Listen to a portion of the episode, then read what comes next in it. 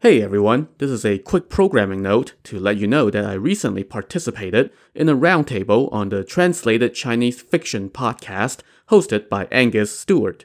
Angus assembled a group of hosts from several podcasts about Chinese literature and stories. We each shared a short story or book chapter that we like, and then we just had a good time chatting about them.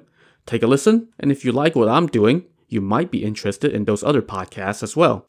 See the post for this announcement on my podcast website for the link to the roundtable discussion. Check it out. Take care.